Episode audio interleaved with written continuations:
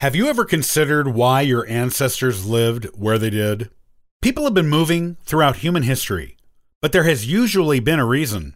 Join me on today's episode of the Ancestral Findings Podcast, and I'll explain that learning the reason will reveal a lot of new and interesting genealogical information to you, and may even help you break down brick walls.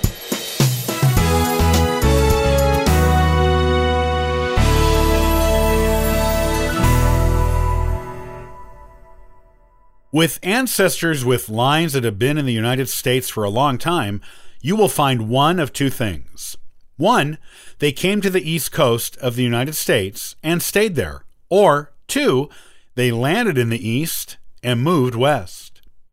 If you are researching ancestors with lines that went west, you will gradually move back east the farther you go back in time. It has to be this way because there were only 13 original colonies in North America, and they were all on the East Coast.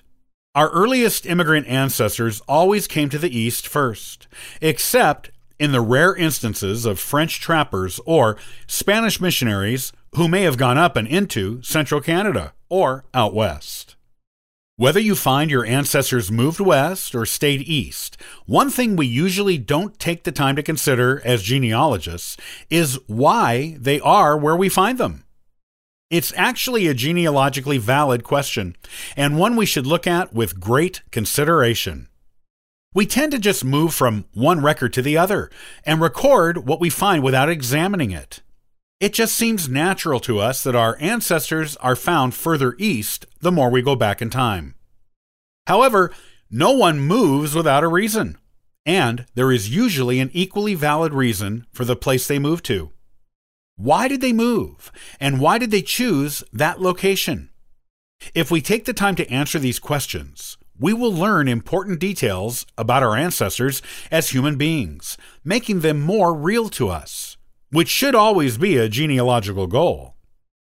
Discover more details about your ancestors' lives by taking the time to consider why they are where they are when you find them. Also, determining why our ancestors live where they do is beneficial to us because it forces us to look at records we may not otherwise examine. This is particularly useful on difficult lines or brick wall lines. Those lines force us to look closely at every record that was ever created. Just by searching for and finding these records, we will learn things about our ancestors we never knew. And we will discover these interesting and important details because we bothered to look for the records that tell us why they moved to where they moved. We may also make some genealogical breakthroughs to new lines and new generations when doing this too. This type of research forces us to spend time on each generation, getting to know them, instead of just recording their basic vital statistic details and moving on to the next generation. Again, there is always a reason why a family chooses to move somewhere. Take a look at the location where you find them, as opposed to where their parents lived before them. If it is in the same town, you know they probably stayed there because of close family ties. If it is somewhere far away, figure out why they struck it out on their own to a place that was unfamiliar to them. Did they have any relatives who moved there before them? There might have been job opportunities or open farming land available inexpensively, and the whole family might have eventually moved there in small groups, following the ones who led the way. If they are living somewhere on their own or just with their spouse and children, away from other family members, there has to be a compelling reason why. Did the spouse's family move first?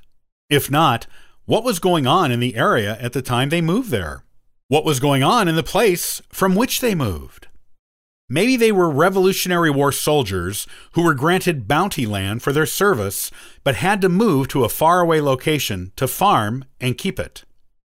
If they lived near the border of Canada, they may have been granted land there as a Canadian refugee after the war. For Canadians who supported the revolutionary cause, or former New Englanders who went looking for land, but who came back to help the war effort. Did your ancestors arrive during a time of large numbers of immigrants? If they were immigrants, they may have gone far inland, toward the west in search of fertile farming lands. Others would move to where their family who came before them moved. That is how we got such large communities of Norwegians in Minnesota and Irish in Pennsylvania. Look into the history of the European settlement of the area where you discover any given ancestor. The written history of how and why the area was settled by Europeans may explain why your ancestor went there. Look at state and county history books for more information on the settlement of the area you're investigating. The history of the area may also explain why some families settled there for a while and then moved on to other places. You could discover why people arrived when they did and where they may have gone when they left if you're not sure. You might even learn what routes your ancestors took when they left a place, especially if you know where they were going. Look at the towns along these routes and look for records there.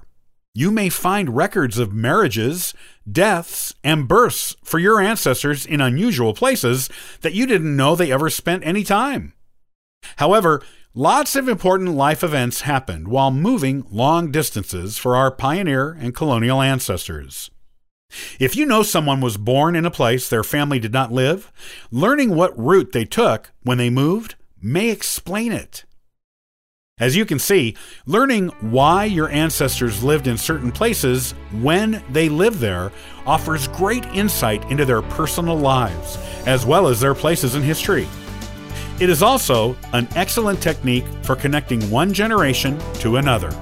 Use it, and all kinds of wonderful new genealogical information will be revealed to you.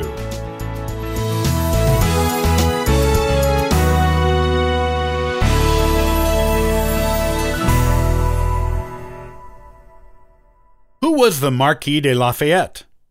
He was the most important foreign ally of the colonies during the American Revolution. Join me on the next episode of the Ancestral Findings Podcast, and I'll talk about the story of this remarkable man. Copyright by Ancestral Findings, all rights reserved.